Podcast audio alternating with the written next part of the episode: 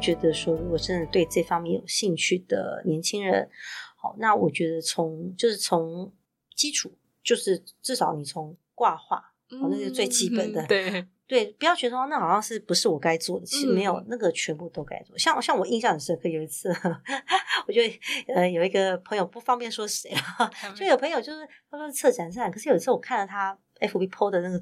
挂画我没有去现场看，可是我看看挂画，哎，怎么挂挂的乱七八糟的？我就觉得 说，嗯，这样子，你说自己是一个专业策展人，我就会有打一个问号。你懂我说的，就是说，连一个基本的挂画，如果你都没有办办法把它挂好，那你怎么会说自己是一个专业的策策展人？对，那可是这种事情，常常有些人会忽略。对，对，有些会，所以我就觉得说，是什么事情都要会。所以，所以你要说简单，好像也蛮简单，可是真的要做到好。也蛮不容易的。不容易。策展人他的进入的管道有哪些？老师进入管道，就像我刚刚说的，你可以呃去，比如第一个有艺廊嘛，哦，艺廊对艺廊，然后再就是一些呃，当然有策展公司嘛，哦，对，其实就有策展公司了。对，那呃，现在也蛮多那种自由策展，就是他是接案子的。那这种人的话，我觉得就是要你过去经验呃累积够多了，你才会有这样这样子的人脉。嗯，对，因为你一个展览，你你规划做一个展览，你要有人啊，对啊，要看。然后在比较现实的一面，就是就是说，你希望你的作品是可以卖出去的哦。对，不管你做公益也好，或者是有的这样子的收入也好，那就是需要有人来看。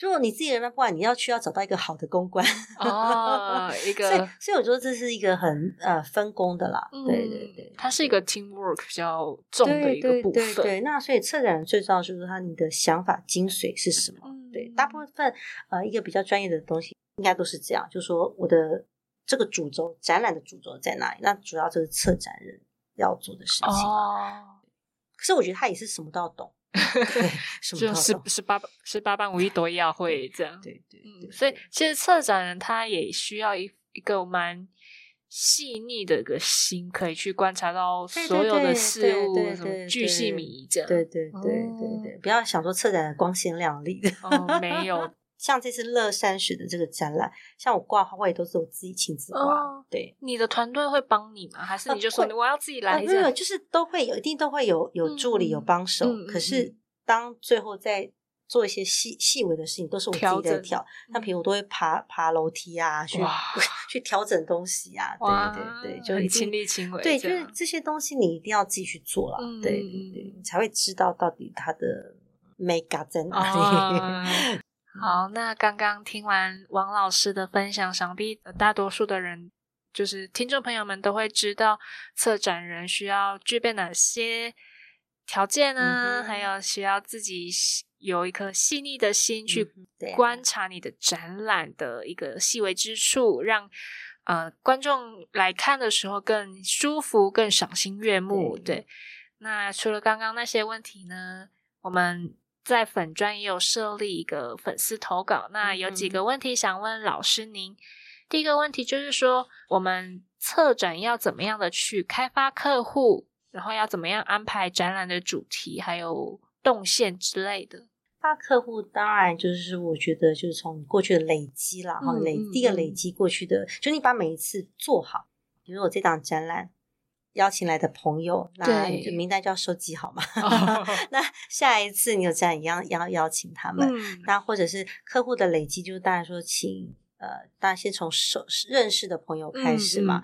好，然后请他们再带朋友来哦，当然请他们再带朋友来，然后再一个是我觉得还不错的，就是说你可以办一点讲座。啊，比如办个讲座，免费的讲座，好办免费的讲座，办免费的一些活动课程，就是说我有这个展览，像就像我这个乐山水这个展览，那我中间有六场，就是下午就会办一个呃书画创作的课程，好，那这个就是可以让你呃不管累积呃一些，就是原来可能不是你的客户，好，那让。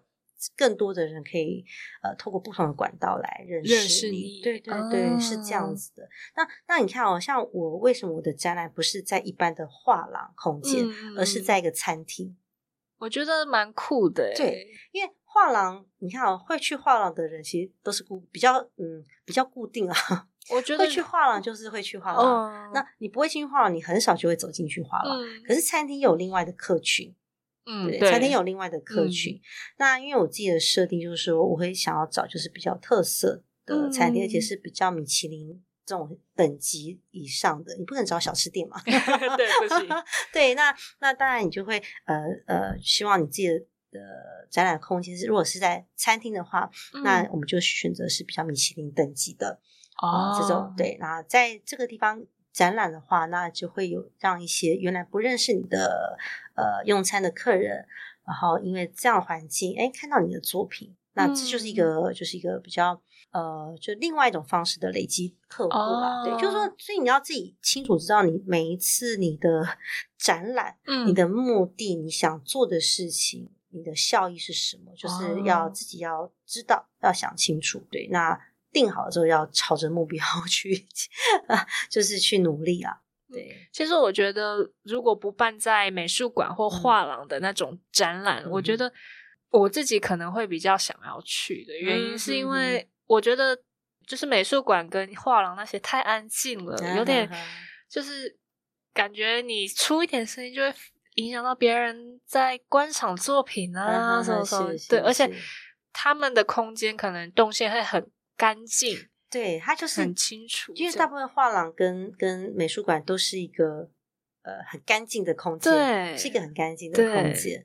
对，因为也是因为这样，所以才会有各式各样不同的艺术家都可以在那里展览嘛。嗯，对。那如果说你是选定就是餐厅的话，那就是会有一些呃一些时刻。对，然后再就是说，你你确实需要去花一点时间，不能跟这个空间好像格格不入。对对对对对，所以不同的难度啦。对对，那所以就是呃，要想清楚我要做什么事，然后想要达到的呃目标是什么。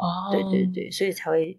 你刚刚还有一题是什么问题？还有 下一个就是说，我们要怎么安排展览的主题？就是安排对，接着我刚刚说的嘛，其实就是你要怎么安排。那嗯，那我觉得这就是一个呃，比如说我刚刚提到了，我这次是因为在这个空间，对，所以取名叫乐山水。好，那上次在一个酒店，呃，饭店酒店，那它是一个比较当代。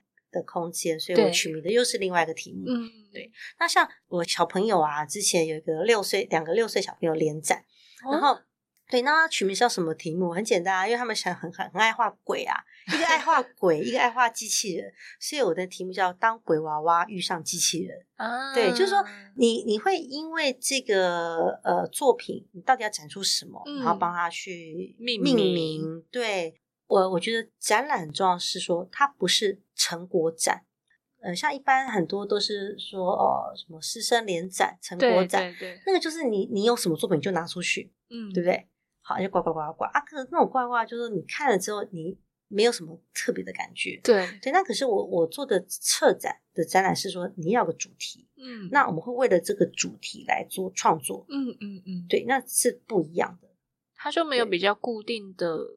思维啦，就是比较扩散。嗯，对，然后再就是说，像我刚刚说的两个小朋友，他们连战哈，因为因因因为因为一个喜欢画鬼，一个喜欢画机器人，好，所以那个题目就叫“鬼娃娃遇上机器人”。所以这一档展览的题目就是围绕在这个主题哦，对，是这样子。所以就是可以看到一个鬼的 画作跟一个机器人的画作，充满着整个展场。小小朋友的，对，所以就是说你要呃，像像有些小朋友喜欢恐龙，哦，那你就可以取名叫什么“恐龙世界”好，类似这样子了。那大人的话，当然是说。嗯，像我去年有帮那个魏海明老师，对，好，那个是京剧大师，京剧 青衣呀，对对当家青衣，魏海明老师。那他呃，就是去年度在啊，去年在那个呃台北表演艺术中心，就是那个士林那个哈皮蛋豆腐那那边开幕的时候，因为呃魏老师演了那个三场那个梅派大戏，就是梅兰芳的哈梅派大戏，然后有有那个我们大家最熟悉的《霸王别姬》。啊，穆桂英挂帅，还有洛神。那魏老师就为了他，就是呃，就是他的这三出戏的那个造型，好，他就是把他自己画下来，用那个水墨工笔的方式画下来。对，那魏老师也会水墨画，哇，对对对对，所以很厉害。所以你看，我们就帮呃，我就帮魏老师，就是呃，办了这场展览。对，那就是老师是呃，在那嗯，就那几天就是表演，就是有戏剧的表演，然后同时在那个呃。艺术中心展场，我们有另外一个空间是展出老师的作品。哦，对，那所以这次的那次的题目就叫做。精彩人生就是京是京剧的京嘛，啊彩彩墨的彩就精彩人生，对对对，所以所以就说呃每一次的展览的主题你要去设定说，哎我们要做什么事情，觉得其实是蛮重要的。所以是先有主题，然后你作品才会一一呈现吗？其实我觉得是同时的，同时同时对同时，因为你你作品还没出来的时候，你很难先去一个呃去设定好题目哦。对，所以我觉得这是要同时进行的，对对对，同同步的在进行。原来大概是这样。我想说，因为如果先有名字，你再去创作，可能会比较符合这个主题。也是可以，可是通常艺术家在创作的时候，他通常还不会有，就是还不会有最后的想法。他通常都在画画画画画，然后慢慢的题目出来了，然后再继续画。那下一个问题就是说，老师会不会觉得策展的筹备很繁琐？一个人处理这些事情会不会觉得很困难？需要其他人帮忙吗？会，非常的繁琐，非常的繁琐。对，小到就是说一个螺丝钉啊，要怎么锁啊，挂钩啊怎么挂啊，高度啊怎么挂，然后跟你每一张画的间距要多少。嗯，呃，这都是蛮蛮，就是虽然好像感觉还是小问题，可是它却也很重要。那排版什么的，那个是算老师您在策展过程中一个难点。哦，对，这点其实还蛮重要，就是说你要策展，我觉得你要对空间规划很有概念。哇，对，你要对那个空间设计，嗯，要就是当然你你现在有科技比较好的科技，你可以用三 D 去画图，可是基本上。呃，你们有这个预算？对，就是说，我们今天都是先做一就做一般的展览了哈。如果当然你到做到大型的展，你一定会有这样的三 D 的规划。可是当你没有的时候，那你只能那所有图都在你的脑中，那你就要大概算出说，哦，我这一档展大概要多少件作品？嗯，好，而且作品你要有点，也要有点变化。